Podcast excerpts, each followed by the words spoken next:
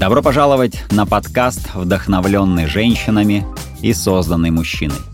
Подкаст, который можно и нужно слушать каждый день.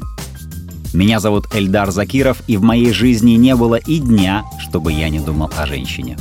Само слово «женщина», когда его произносишь, обретает на языке какой-то невероятный вкус. Вкус легкости, предвкушения, нежности. Если покатать это слово на языке чуть дольше, то начинаешь разбираться в оттенках. Можно почувствовать остринку, иногда сладкий или даже приторный вкус. В какой-то момент можно даже обжечься, но послевкусие всегда будет приятным. Поверьте, этот вкус чувствует каждый неравнодушный мужчина. Вы представляете, насколько вы невероятны, что только от одного вашего имени, от вашего взгляда химический состав крови мужчины меняется. Вы даже не прикоснулись к нему, не сказали ни слова, но мужчина после встречи с вами уже не тот от слова совсем. И эта сила есть у каждой женщины.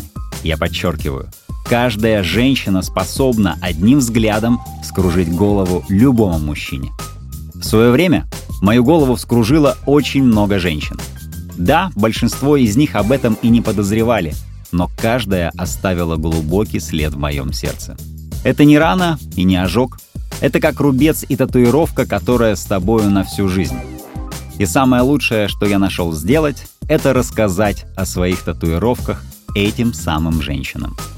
А как это сделать, чтобы получилось бережно и комфортно для всех? Написать письмо, но ни в коем случае не отправлять его адресату и не называть имени. И если соблюсти все эти условия, то письмо можно прочитать даже вслух, как я это делаю сейчас. Написание и прочтение письма лично для меня некоторая терапия, но я чувствую, что это может быть полезно не только мне, но и многим женщинам. Так что примите удобное положение тела.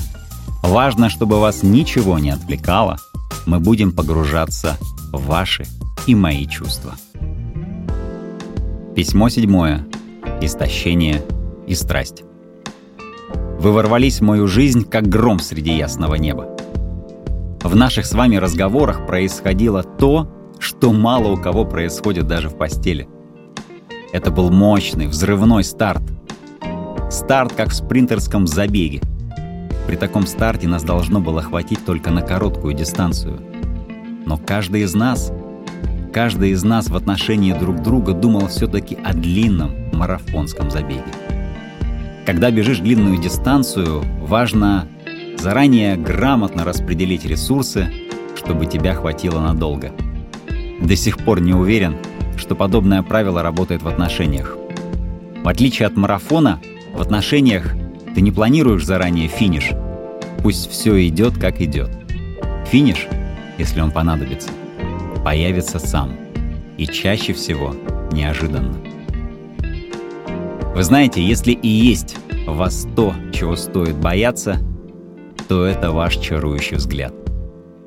В нем утопаешь, растворяешься и теряешь связь с этим миром.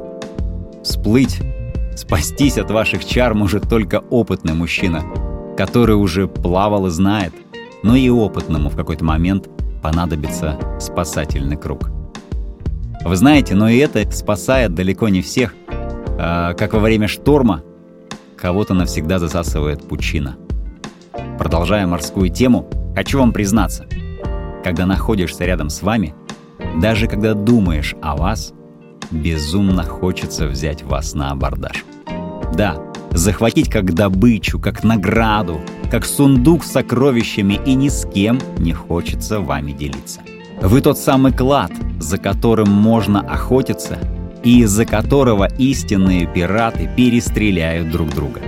А найдет вас тот самый избранный.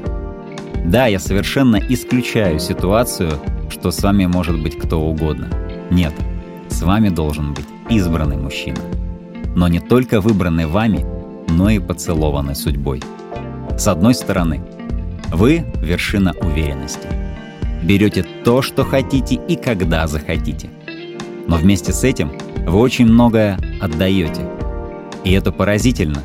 При первом знакомстве с вами складывается одно впечатление, а после двух-трех встреч отношение к вам может кардинально измениться. Вы способны вызвать гнев, обиду, страсть, нежнейшую любовь к себе. Причем все эти эмоции вы способны контролировать в мужчине и направлять его. Вы знаете, я так и не разгадал вас до конца, и мне кажется, никогда не разгадаю. Мне надо было больше с вами общаться, чтобы понять ваши истинные мотивы и желания.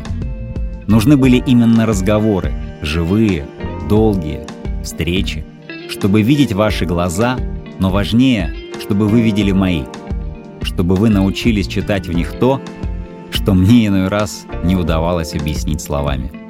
Ну а мне, возможно, следовало бы быть тем мужчиной, образ которого очень твердо засел в вашей голове. Скажу вам открыто, я бы не смог им быть на все сто процентов. А притворяться было бы нечестно по отношению к вам.